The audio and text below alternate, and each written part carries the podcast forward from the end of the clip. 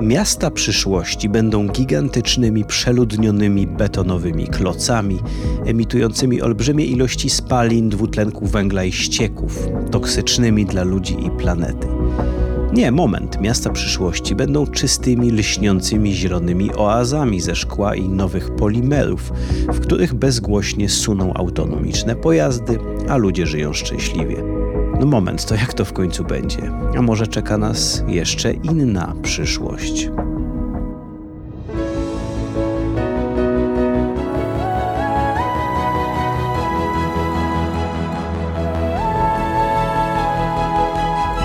Podcast Tygodnika Powszechnego. Weź, słuchaj.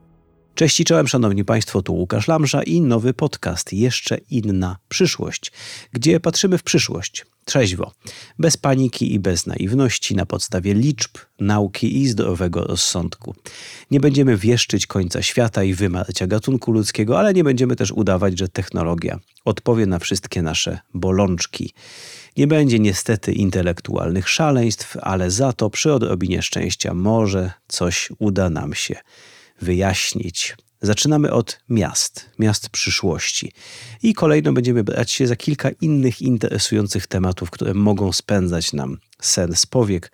Jeżeli chodzi o miasta, to w zasadzie mamy mamy pewien problem polegający na tym, że jest za dużo tematów. Miasto jest organizmem i tak jak każdy organizm jest w pełni funkcjonującą fizjologiczną strukturą składającą się z rozmaitych organów i układów, więc nie da się w zasadzie mówić o miastach nie wpadając w setki małych tematów. Ja postanowiłem wejść w trzy.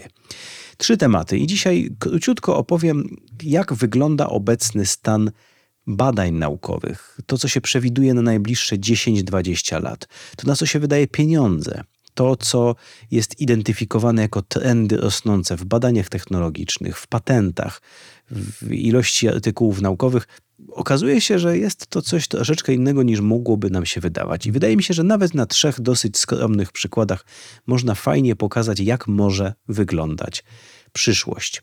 Zasadniczy problem, gdybyśmy go mieli narysować grubą kreską, jest taki. Po pierwsze, miast jest coraz więcej i coraz więcej ludzi żyje w miastach.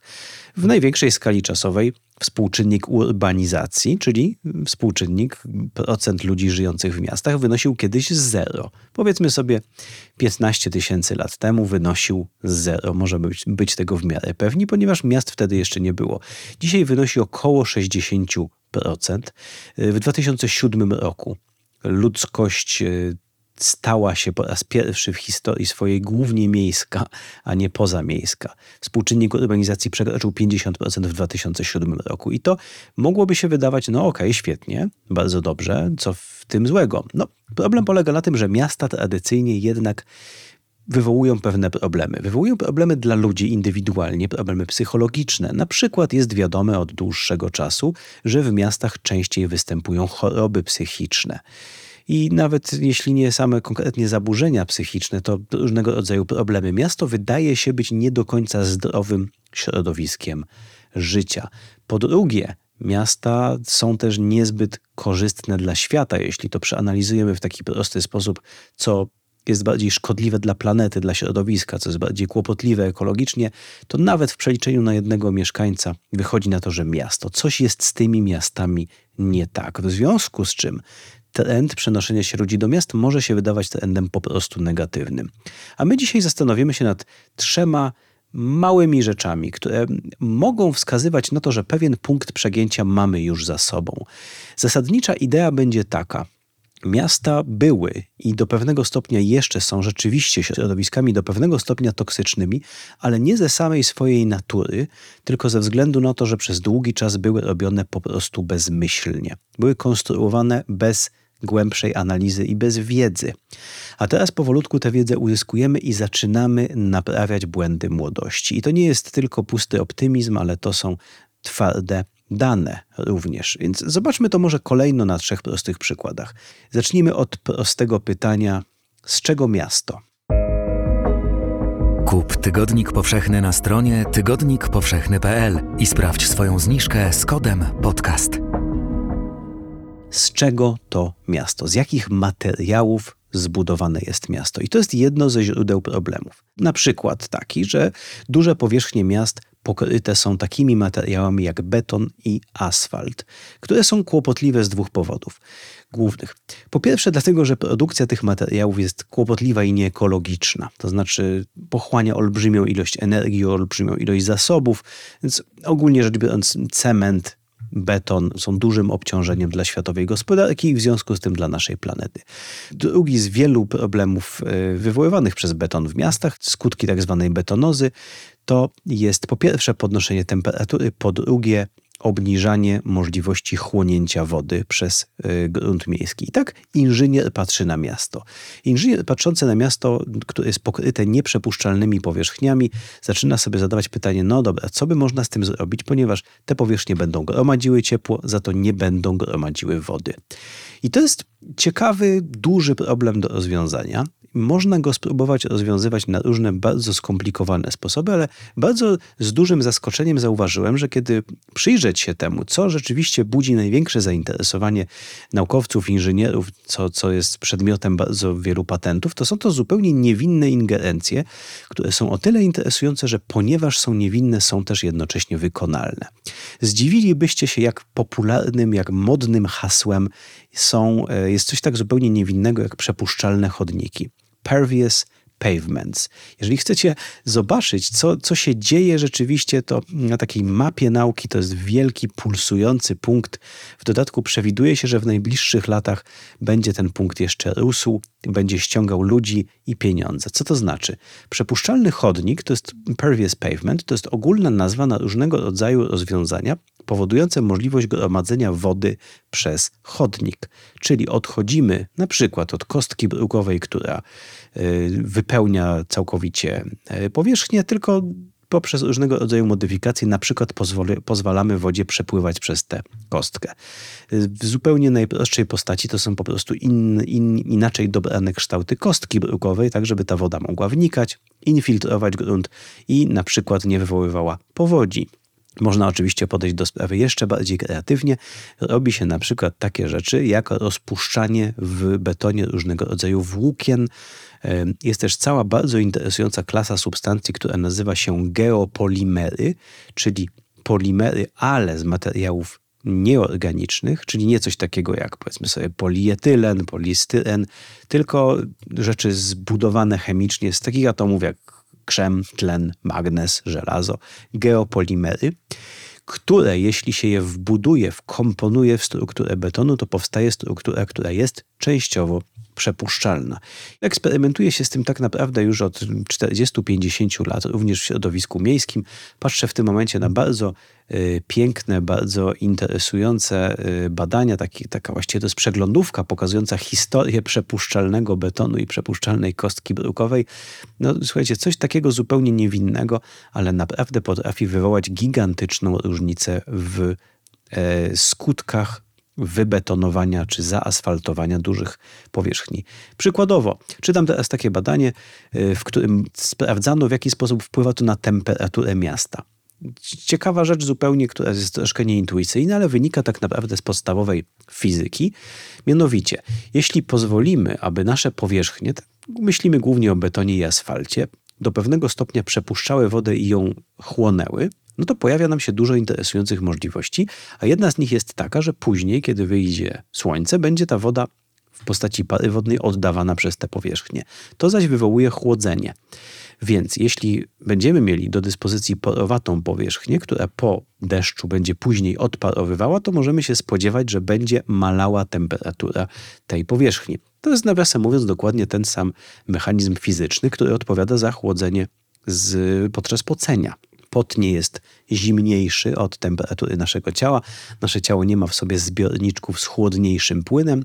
To ciepło, które jest usuwane z naszego organizmu, jest usuwane za sprawą mechanizmu fizycznego, w którym występuje tak zwane ciepło Cząsteczki wody odparowując unoszą ze sobą część ciepła. I to można wykorzystać w różnych prostych systemach chłodzących i można też to wykorzystać do chłodzenia miast. Są już badania pilotażowe pokazujące, że jeżeli się z nieco innego materiału skonstruuje dużą płaską powierzchnię, to tamta temperatura będzie niższa.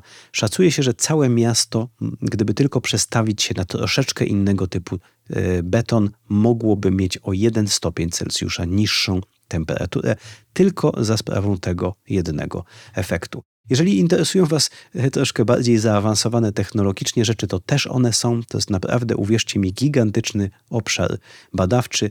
Jedna bardzo ciekawa rzecz to jest możliwość zamykania w strukturze tego y, cementu takich, no powiedzmy sobie, elementów zaprojektowanych już chemicznie ze względu na to, aby chłonęły pewnego typu E, pierwiastki pewnego typu jony. Myślimy tu w tym momencie o czymś takim jak węgiel aktywowany, czyli struktura, która ma bardzo dużą powierzchnię wewnętrzną, w związku z czym woda przeciekając przez nią może zostawiać w środku na przykład metale ciężkie. Tego typu kostka brukowa mogłaby więc przez pewien czas, i tu jest właśnie problem inżynieryjny do rozwiązania, jak długo i jak skutecznie, pełnić kilka funkcji jednocześnie, czyli coś, co jest, wydawałoby się po prostu kostką brukową, mogłoby jednocześnie obniżać temperaturę, usuwać metale ciężkie z wód i pozwalać na gromadzenie się wód gruntowych podczas opadów, zwiększając bezpieczeństwo miasta. To są, słuchajcie, szalenie interesujące rzeczy i można by się zastanawiać, no jasne, oczywiście wszystko jest możliwe, natomiast ile to kosztuje? Czy to będzie zrobione jeśli się okaże, że nikomu się to po prostu nie opłaca. I tutaj jest jakby kolejna rzecz, o której przyznam się, że też nie wiedziałem, dopóki nie zacząłem się temu bliżej przyglądać, ale jest potężna gałąź y, badań skupiona tak naprawdę wyłącznie na wykazaniu, że tego typu rozwiązania są po prostu wydajne finansowo i ekologicznie. Te dwie rzeczy są dzisiaj naprawdę bardzo dużym przedmiotem badań. Przykładowo, żeby też Was nie zanudzać, y, jedna typowa rzecz, którą dzisiaj się robi w nauce o betonie, to jest y, poszukiwanie materiałów, y, które są odpadami, a jednocześnie można przy ich pomocy zrobić różnego rodzaju formuły betonu, na przykład popioły po spalaniu żużlu, różnego typu inne odpady przemysłowe. Mm, no słuchajcie, jest to naprawdę gigantyczny obszar badawczy. I co dla mnie jest w tym szczególnie interesujące, to jest to, że gdy wyobrażamy sobie, jak mogłyby wyglądać miasta przyszłości, to bardzo często do głowy przychodzą nam wizje rodem z science fiction, lśniące materiały, wszystko elektroniczne i świecące. Tymczasem no, wizja ta ma wiele problemów. Jeden z nich jest taki, że te materiały są bardzo skomplikowane, te materiały są zwykle bardzo kosztowne, więc tego typu wizje, tak między nami, szczerze mówiąc, nie za bardzo mają szansę na realizację.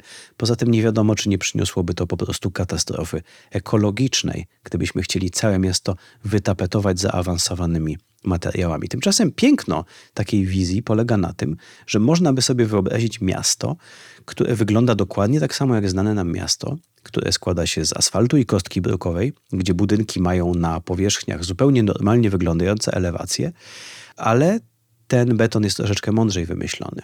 Ten asfalt jest troszeczkę mądrzej wymyślony. Skład y, materiałów na izolację domów, o czym jeszcze nie mówiliśmy, jest też troszkę inaczej zrobiony. Mamy farby, które reagują na światło słoneczne w odpowiedni sposób, zwiększając jakość izolacji domu. Krótko mówiąc, dzieje się bardzo dużo pięknych rzeczy, które nie wymagają gigantycznych rewolucji, a mogą sprawić, że miasto będzie pod różnymi małymi względami po prostu dużo przyjaźniejsze. A co najlepsze, jest szansa, że to się będzie opłacało. E, patrzę w tym momencie na taki artykuł e, pochodzący z Chin, gdzie proponowana jest koncepcja tak zwanego Sponge City – czyli miasta gąbki. To jest projekt z 2014 roku. Ta nazwa przynajmniej pochodzi z 2014 roku i daje zasadniczo taka, żeby miasto chłonęło wodę. Z tym jest bardzo duży problem. Woda ścieka, przepływa przez miasto, więc kiedy mamy y, duży opad deszczu, no to potem z tego się robią powodzie, są z tego szkody. Chińczycy bardzo się z tym zmagają, dlatego że miasta chińskie powstawały y, szybko, bardzo bezmyślnie. Troszkę tak jak w latach 50. i 60. budowało się w Polsce czasami miasta i osiedla. Po prostu szybko, dużo betonu. No i teraz 2014 rok mamy propozycję Sponge City. Już w 2015 roku w marcu wybrano 16 miast na terenie Chin, które miały być e, takimi miastami pilotażowymi koncepcji Sponge City i to są właśnie tego typu rzeczy. E, drobne interwencje, czyli na przykład przy najbliższej okazji, kiedy robiony jest remont, stosowana jest troszeczkę lepiej wymyślona mieszanka betonu, są prace nad na przykład zielonymi dachami, czyli dachy pokrywane są roślinnością w kontrolowany sposób. Bardzo, bardzo dużo małych, zupełnie niewinnych interwencji. No i z tych badań wynika, że muszę Wam powiedzieć, że naprawdę może być z tego po prostu korzyść. Y, tutaj liczone są takie rzeczy jak ilość wody gruntowej, jak częstość występowania powodzi i straty ekonomiczne wynikające z tych powodzi. Słuchajcie, no powiem w ten sposób. Brzmi to naprawdę interesująco, ma to E, ciekawy potencjał. Więc pierwszy sposób, na który chciałem Was dzisiaj zawieść, jest taki, że jeżeli chodzi o te materiały, to być może odpowiedzią nie jest, e, słuchajcie, szkło, elektronika i różne inne rzeczy, których moglibyśmy się spodziewać po miastach przyszłości, gdybyśmy poprosili e, artystę o namalowanie miasta przyszłości. Być może będzie to coś zupełnie, zupełnie niewinnego, ale po prostu będzie działało lepiej. Podoba Ci się nasz podcast? Dołącz do patronów i patronek podcastu Tygodnika Powszechnego na patronite.pl. Temat drugi, troszeczkę już krócej o nim, ale też myślę, że jest bardzo interesujący. Tutaj nie będzie takiego optymistycznego zakończenia jak w pierwszym bloku, ale myślę, że może nam naświetlić problem miast w troszeczkę inny Y, w inny sposób. Pytanie, gdzie ci ludzie będą? Bo samo powiedzieć, że będą żyli w miastach, to jedno. I rzeczywiście przewiduje się i ONZ alarmuje, że ludzie w przyszłości będą coraz w większym stopniu żyli w miastach. Ten współczynnik urbanizacji będzie rósł i rósł i Więc co by można pomyśleć? Można by pomyśleć, że czeka nas przyszłość no powiedzmy sobie, molochów, czyli miast gigantów. Gdybyśmy a tak typowo antyutopijnie chcieli na to spojrzeć, tak dystopijnie, no to można sobie wyobrazić coś takiego, co dzisiaj jest centrum miasta, tylko pomnożone przez 10, 20, 30, 50. I rzeczywiście wygląda na to, że same liczby są dosyć niepokojące. Nie wiem, czy kiedyś zastanawialiście się nad tym, jakie są największe miasta na świecie. E, przez długi czas Tokio Y, było najliczniejszym miastem na świecie. Patrzę w tym momencie na takie szacunki na rok 2025. No powiedzmy sobie pierwsza dziesiątka, może odczytajmy jakie są obecnie największe miasta świata. Tokio, Bombay, Delhi, Dhaka, São Paulo, Mexico City, New York, Kalkuta, Szangaj, Karachi. To są wszystko miasta gdzieś pomiędzy 20 a 30 milionów. Tokio no tutaj mamy liczony obszar metropolitarny 36 milionów. Nie skupiajmy się aż tak bardzo na liczbach, ale, ale skala wielkości, słuchajcie, tak? Powiedzmy sobie, że 20 e, do 30. Natomiast e, ciekawe jest to, że kiedy się poczyta przewidywania e, na dalszą przyszłość, to no tutaj te miejsca, z których są te miasta i te liczebności są zupełnie inne. To są wyniki takiej symulacji przeprowadzonej w 2016 roku autorstwa Hornwega i Pope'a. E, Population Prediction for the World's Largest Cities in the 21st Century. E, no ale to są ogólnie niezbyt kontrowersyjne e, dane. Jeżeli zastosuje się dzisiejsze krzywe wzrostu i przeciągnie się jeszcze kilka dekad do przodu, no to no przede wszystkim może już to wiecie, Afryka ląduje na pierwszym miejscu. Kiedyś pomówimy sobie jeszcze o samej ludności i o przewidywaniach przyszłości populacji, natomiast tak na szybko, no Afryka. I w 2100 roku, jeśli wierzyć tym przewidywaniom, uwaga, oto dziesiątka. Lagos, Kinshasa, Dar es Salaam, Bombay, Delhi, Khartoum, Niamey, Dhaka, Kalkuta, Kabul.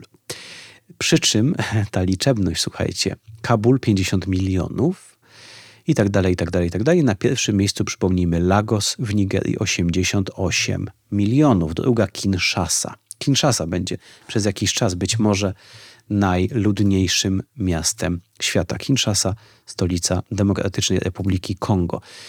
No i to rzeczywiście nie brzmi dobrze, trzeba przyznać. To znaczy 50 czy 80 milionowe miasta. To naprawdę brzmi fatalnie i można się spodziewać różnego rodzaju patologii po 80-milionowych miastach. I może tak być rzeczywiście, więc ja w tym przypadku nie zachowuję mojego słynnego optymizmu. Może się to naprawdę źle skończyć. Natomiast jest jedno zjawisko, które myślę, że jest bardzo interesujące, a mało się o nim mówi.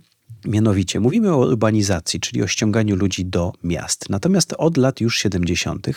występuje zjawisko zwane reurbanizacją, czyli wycofywanie się ludzi z centrów miast. Y, deurbanizacja to byłoby uciekanie ludzi z miast. Tu mówimy o troszeczkę subtelniejszym zjawisku. O tym, można by to sobie wyobrazić, że ludzie ściągali początkowo rzeczywiście do centrów miast, czyli gęstość zaludnienia w miastach zdecydowanie rosła, natomiast ona już teraz maleje. Co to oznacza? Miasta się rozrastają, rosną przedmieścia.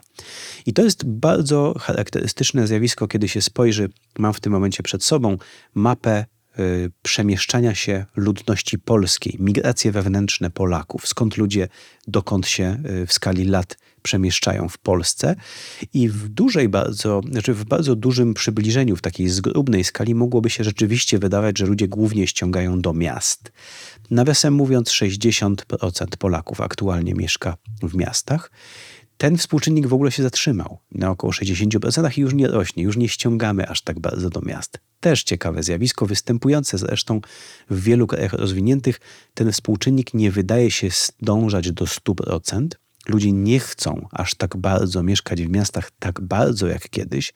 Więc pierwsza sprawa, nie wygląda na to, żeby dzisiaj, w XXI wieku, rzeczywiście trzeba było ściągać do miasta, żeby uczestniczyć w pewnych dobrodziejstwach cywilizacji. Być może ten trend urbanizacji się zatrzyma. W bardzo wielu krajach świata już się zatrzymał, między innymi w Polsce. Natomiast reurbanizacja, ten nieco subtelniejszy efekt, powoduje, że miasta rosną głównie powierzchnią, oczywiście ludnością też, natomiast ogólnie rzecz biorąc gęstość zaludnienia stopniowo spada, co w praktyce oznacza, że czeka nas, o ile no powiedzmy, że XX wiek to był wiek miast, można by tak powiedzieć, być może XX wiek, XXI wiek to będzie wiek przedmieści, czy też przedmieść właściwie. To jest naprawdę interesujące, dlatego że stawia problem urbanizacji w zupełnie innym świetle. Troszeczkę precyzyjnie. Pytanie nie brzmi, jak zorganizować miasto lepiej, jak zorganizować przedmieścia.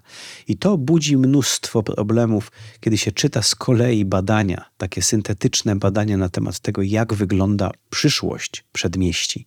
To wcale one nie brzmią optymistycznie. To jest zupełnie innego typu problem. Zorganizowanie przedmieścia w taki sposób, żeby było wydajne, żeby potrafiło się utrzymać. Tutaj mamy takie problemy jak kwestia kredytów, które ludzie biorą, żeby budować sobie domy, czyli kwestia finansowa Mamy tutaj kwestię opodatkowania. Są takie y, symulacje pokazujące, że przedmieścia, tak jak my je znamy z Polski, z Europy, ze Stanów Zjednoczonych, czyli ten typ zabudowy, taki typ zabudowy, że mamy ulice i przy niej mamy domy jednorodzinne, albo formy pośrednie, takie jak bliźniaki, jak szeregowce, ale mimo wszystko, powiedzmy sobie, niska zabudowa. Y, istnieją symulacje pokazujące, że taka formuła urbanizacyjna nie może się utrzymać, że nie ma takiej możliwości, żeby stosunek podatku ściąganego z kilometra kwadratowego umożliwił utrzymanie infrastruktury miejskiej. To są bardzo konkretne, bardzo interesujące i bardzo niepokojące wyliczenia, pokazujące, że ten typ rozmieszczania się ludzi w przestrzeni nie jest w stanie się na dłuższą metę utrzymać finansowo. Bardzo ciekawe, bardzo kłopotliwe badania. Y, znowu nie będziemy w nie wchodzić bardzo szczegółowo, być może będzie jeszcze kiedyś okazja porozmawiać o przedmieściach. Natomiast chciałem tylko zwrócić uwagę na to, że jest to mimo wszystko y, nieintuicyjny efekt. I znowu jest to kolejny trend, który można by naiwnie przedłużać, pewna krzywa, którą by można przedłużać, i z niej mogłoby wynikać, że miasta będą takimi, wiecie, mamy dziesięciopiętrowe budynki, potem będziemy mieli 50, 100, 200 piętrowe, to ta gęstość zaludnienia będzie jeszcze rosła i jeszcze rosła i jeszcze rosła. Wygląda na to, że jest troszkę inaczej. Natomiast no, wszyscy oczywiście doskonale wiemy, jak bardzo to jest skomplikowany problem. E, mamy jeszcze, znaczy przedmieścia to jest oczywiście jedno. No, pytanie, czy, czy tego typu formą zabudowy nie są znaczy taką formą niską, nie są slamsy, po prostu nazywając rzecz po imieniu. Więc y, jeśli spojrzeć na problem rozbudowy miast rzeczywiście w globalnej skali, no to wynika z tego rzecz y, bardzo skomplikowana i bardzo nieintuicyjna. Natomiast inna rzecz, na którą chciałem zwrócić uwagę, z tymi dzisiaj rosnącymi miastami w Indiach, w Pakistanie, w Czadzie, w Nigerii, w Demokratycznej Republice Kongo, w Tanzanii, tak jak patrzę, z nimi jest jeszcze jedna rzecz i gdybym miał y, swoim zwyczajem spróbować pokusić się o jakiś mały sygnał optymistyczny, to byłby on taki. Te miasta dzisiaj powstają dużo bardziej świadomie, mimo wszystko, niż powstawały nasze miasta. I to się może wydawać dziwne, no, jak, jak można mówić o kontroli nad powstawaniem takiego miasta, jak powiedzmy sobie Kinshasa. Patrzymy na Kinshasę teraz, to jest takie mój, moje małe poletko doświadczalne. Postanowiłem poczytać o tym, jak to miasto rośnie, jakie są perspektywy. Dzisiaj 15-16 milionów, w 2050 roku 35 milionów, w 2075 roku 60 milionów, najludniejsze miasto świata, Kinshasa. No i można by pomyśleć, no jak można by się tam spodziewać planowanej zabudowy? No, dobre pytanie brzmi, czy kiedy powstawały nasze miasta? Kiedy powstawał Kraków, kiedy powstawała Warszawa, kiedy powstawał Będzin, w którym ja mieszkam, miasto 60-tysięczne E, na Zagłębiu Śląsko-Dąbrowskim między Sosnowcem i Dąbrową Górniczą, czy to miasto było planowane rzeczywiście. Ono nie było zupełnie planowane i większość miast nie była nigdy planowana. Miasta planowane są rzadkim wyjątkiem. W Polsce czasami o Zamościu się mówi, że było miastem planowanym. No, centrum można do pewnego stopnia powiedzieć, że było. Brasilia, stolica Brazylii, jest czasami podawana jako przykład miasta planowanego, ale ja nie mówię w tym momencie nawet o wąskiej koncepcji miasta planowego, co raczej o pewnej wiedzy, którą dzisiaj już mamy i nie da się oduczyć pewnych rzeczy. Więc na przykład dzisiaj publikowane są już regularnie badania nad no już podam ten konkretny przykład, nad rozbudową Kinshasy. Patrzę w tym momencie na badanie prowadzone przez yy, 10 lat, jest to badanie satelitarne, jest to analiza rozmieszczenia przestrzennego zabudowy na terenie Kinshasy pomiędzy rokiem 1995 a 2005, y, gdzie analizowane były dane satelitarne dotyczące typu rozmieszczenia różnego typu zabudowy na terenie rosnącej Kinshasy, miasto, przedmieścia, różne strefy. Jest to bardzo szczegółowo rozpisane. No, co jest istotne, no, wśród autorów tego badania i wśród ludzi, którzy tutaj są wymieniani, znajdują się też ludzie, którzy. Znaczy, to nie jest badanie wykonane w Stanach Zjednoczonych czy w Polsce. To jest badanie wykonane z udziałem y, mieszkańców tego miasta, naukowców, którzy tam mieszkają i przedstawicieli środowiska urbanistycznego. Y, tego kraju. Krótko mówiąc, jest pewna możliwość, której po prostu nie było. I oczywiście pytanie brzmi, y, tutaj otwieramy naprawdę worek z potężną liczbą problemów dotyczących korupcji, dotyczących poprawnego i niepoprawnego wydatkowania środków publicznych, dotyczących stabilności politycznej w tych krajach. Oczywiście, jak najbardziej. Natomiast trzeba też powiedzieć, że, że pewne rzeczy po prostu teraz są do dyspozycji kiedy te miasta powstają, których nie było.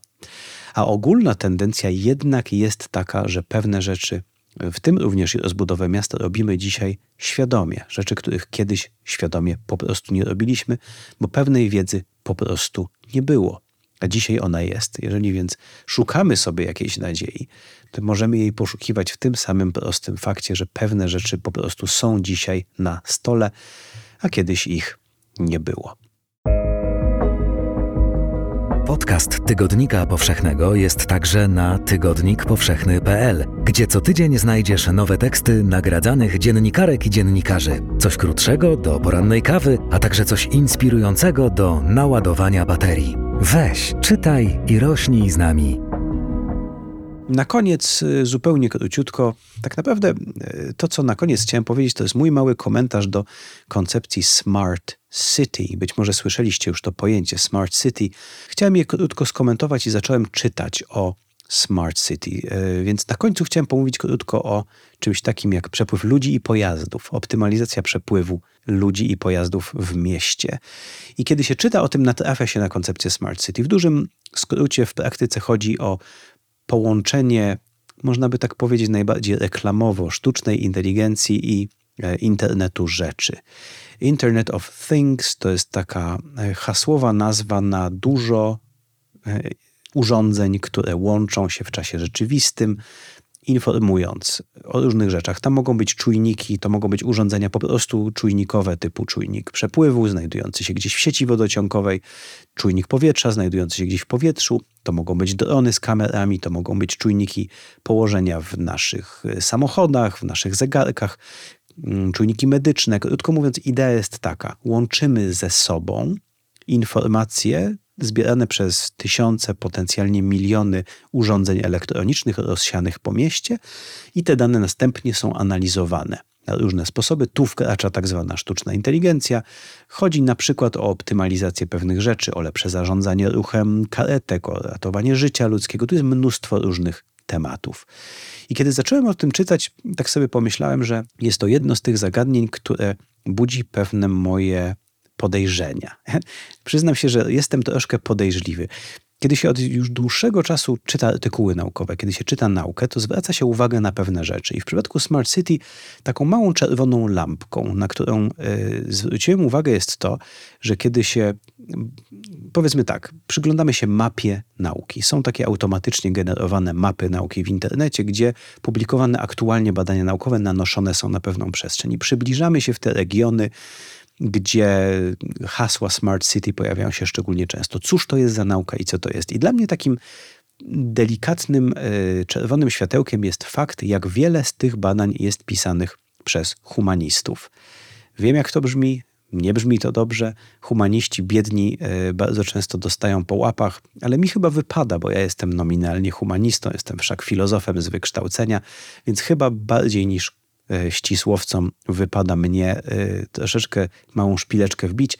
Są takie tematy i takie hasła, które budzą większe zainteresowanie i e, wywołują większe lawiny publikacji humanistów niż przedstawicieli nauk technicznych. I jeśli ten temat oczywiście jest humanistyczny, taki jak historia sztuki albo historia, to jest zrozumiałe, że tak jest. Natomiast jeżeli ten temat jest nominalnie technologiczny, to budzi to mój niepokój. I przyznam się, że kiedy czytam na przykład artykuły przeglądowe publikowane rok, dwa, trzy lata temu na temat Smart City, to dość mocno doskwiera mi ich e, powiedzmy sobie wizyjny charakter. Bardzo mało jest tutaj konkretów. Bardzo mało jest tutaj czegoś takiego, co, na co od razu natrafiłem, kiedy czytałem o chodnikach, o wodociągach, kiedy czytam, kiedy czytam o przestrzeni miejskiej, kiedy czytam o asfalcie, to od razu widać, że ludzie naprawdę nad tym pracują, że na to wydawane są miliardy, jeśli nie biliony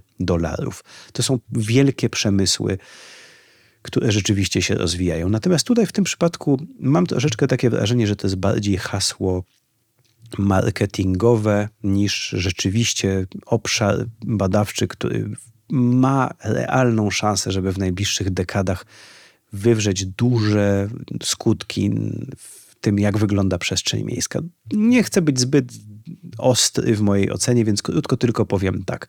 Bardzo wiele z tych rzeczy, które są opisywane w artykułach na temat Smart City po prostu wymagają bardzo dużej inwestycji w technologię. I badania pilotażowe, jeśli się je wykonuje, zwykle prowadzone są w miejscach, które nie są typowe.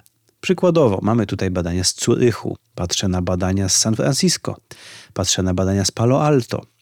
Krótko mówiąc, jeżeli chcemy zrobić coś takiego na przykład, jak wielkie floty dronów latające nad miastem, kontrolujące to miasto, jeżeli mówimy o czymś takim jak floty samochodów autonomicznych, kontrolowane też przez jakąś centralę rozproszone po mieście, no to powiedzmy sobie, że są miejsca na świecie, gdzie możemy się tego realistycznie spodziewać i miejsca na świecie, gdzie być może niekoniecznie.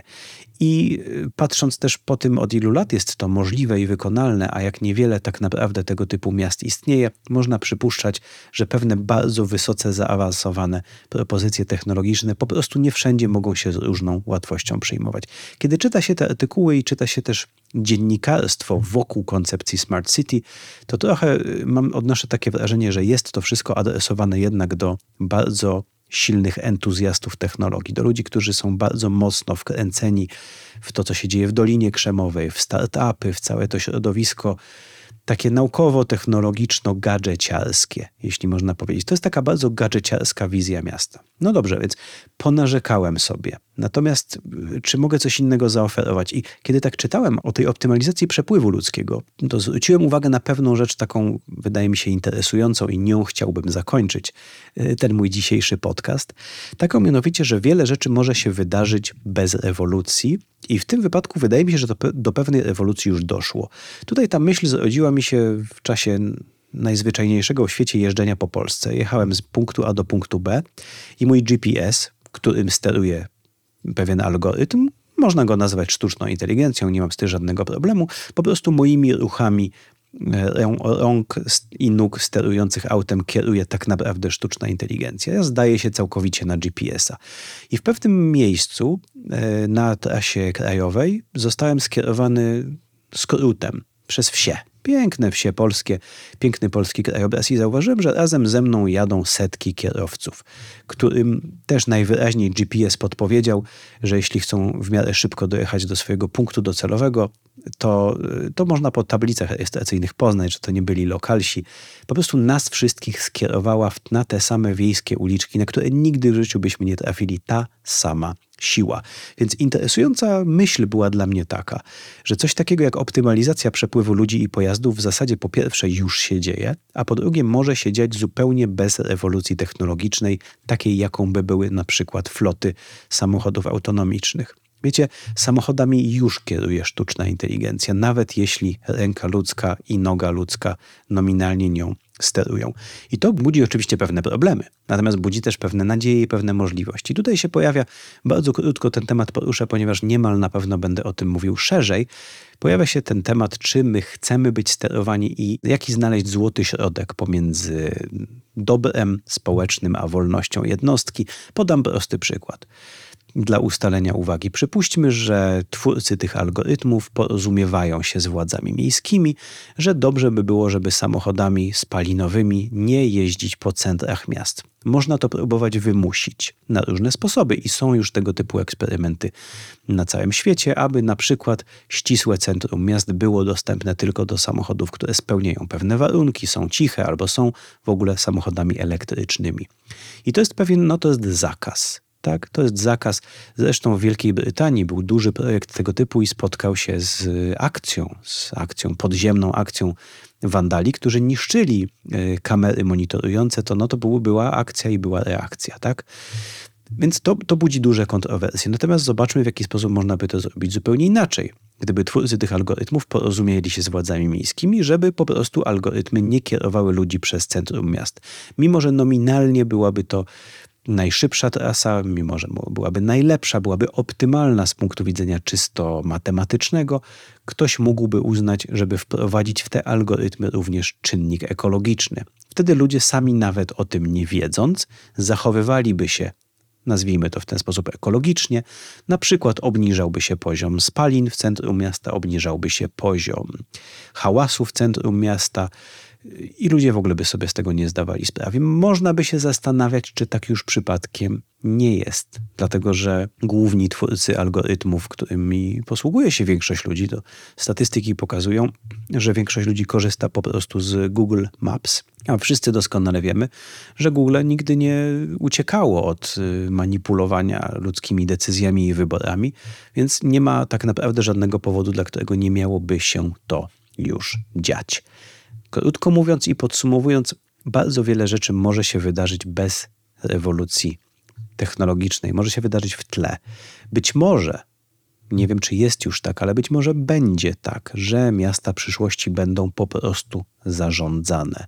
Będą zarządzane przez kooperację człowiek-algorytm, natomiast z ideą taką, aby te miasta po prostu funkcjonowały sprawniej i były czystsze. Po drodze, gdyby to się miało dokonać w ten sposób, nastąpi bardzo ciekawe y, uskubanie autonomii ludzkiej i wolności ludzkiej, natomiast to jest, myślę, już rozmowa na zupełnie inną okazję.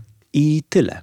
I tyle. Nie wiem, szczerze mówiąc, czy to wszystko, co powiedziałem, składa się w jakąś spójną całość. Y, wiecie, kiedy się czyta o jakimkolwiek naprawdę złożonym temacie społecznym, to ilość tych wątków jest naprawdę przytłaczająca. Ale wydaje mi się, że wynika z tego taka, taka jedna rzecz i może ona będzie towarzyszyła nam dalej w tym podcaście. Gdybym miał jakoś tak wyrazić filozoficznie to, jak wydaje mi się, że zmienia się świat i jak, jak może wyglądać przyszłość, to pojawiła mi się w głowie taka opozycja konfucjanizm, taoizm.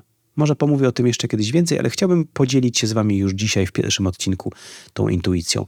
Ogólnie idea zasadniczo jest taka, że konfucjanizm jest strukturą, jest filozofią społeczną opartą na, na sztywnej strukturze pionowej, na hierarchii, na pewnego typu obowiązkach i też na wymuszaniu pewnych rzeczy. W takim dużym uproszczeniu podejście konfucjańskie, wielu ludzi uważa, że Chiny są takim krajem, w którym w pewnym sensie wygrał konfucjanizm. Idea jest troszeczkę taka, że pewne rzeczy trzeba po prostu wymusić, że człowiek mający władzę nad tysiącem, czy nad milionem, czy nad miliardem, z racji tego, że jest wyżej w strukturze, może pewne rzeczy wymusić i może też chcieć je wymusić na świecie, na świecie przyrody. W tym sensie takim właśnie Takim właśnie projektem jest masowe, siłowe rozwiązywanie pewnych problemów, niekoniecznie z poszanowaniem ludzkiej indywidualności. Podejście taoistyczne jest zupełnie inne. To jest podejście wyraźnie indywidualne. I tam być może też upraszczam, ale chciałbym wyłowić e, z tego pięknego e, tworu filozoficznego jakieś wątki dla siebie. Bardzo istotna jest tutaj idea zwana wu-wei. Wu-wei, czyli niedziałanie. Działanie poprzez niedziałanie, mówiąc precyzyjniej, bo w pełni ten y, termin czy ta fraza to wej, wuwej, czyli działać nie działając. W czym rzecz? Chodzi o to, aby, aby uzyskać swój cel, uzyskać to, wykonać to działanie, które chcemy wykonać, ale bez szarpania się, bez wywoływania niepotrzebnych tarć. Taką piękną wizją, e, takim, no to pochodzi zresztą z klasyki literatury taoistycznej, jest e, sprawianie mięsa, oprawianie wołu w taki sposób, żeby nóż się nie stępił. Dobry rzeźnik tak e, porcjuje mięso, że nie zmaga się, nie szarpie się, nie tępi się jego nóż, tylko on zna anatomię tego wołu i robi to po prostu zręcznie, gładko i jednocześnie e, skutecznie. I kiedy tak patrzę na, może to jest odległe skojarzenie, ale gdzieś w tle tego wszystkiego wyobrażam sobie troszkę, że przyszłość mogłaby być troszkę bardziej taoistyczna, a troszkę mniej e, konfucjańska. Troszeczkę z większym poszanowaniem faktów świata, z troszeczkę lepszym rozumieniem naturalnych przepływów, e, naturalnych dynamik. A nie wiem, może zbyt filozoficznie na koniec mi się zrobiło, a może nie. Zobaczmy, co z tego wszystkiego wyniknie i jak będzie się ta myśl rozwijała w następnych podcastach. Dziękuję, że byliście ze mną. Dziękuję też oczywiście wszystkim e, z Was, którzy wspierają podcast Tygodnika Powszechnego czy to subskrybując go, czy to wspierając go na Patronite. Rozejrzyjcie, poszukajcie. Zachęcam Was do tego serdecznie. To właśnie dzięki wsparciu y, tego typu podcasty mają szansę istnienia. Dziękuję Wam serdecznie. Do usłyszenia. Dziękujemy za wysłuchanie podcastu. Poznaj też moc czytania na tygodnikpowszechny.pl. Czytaj i rośnij z nami. Projekt dofinansowany ze środków budżetu państwa, przyznanych przez ministra edukacji i nauki w ramach programu Społeczna Odpowiedzialność Nauki.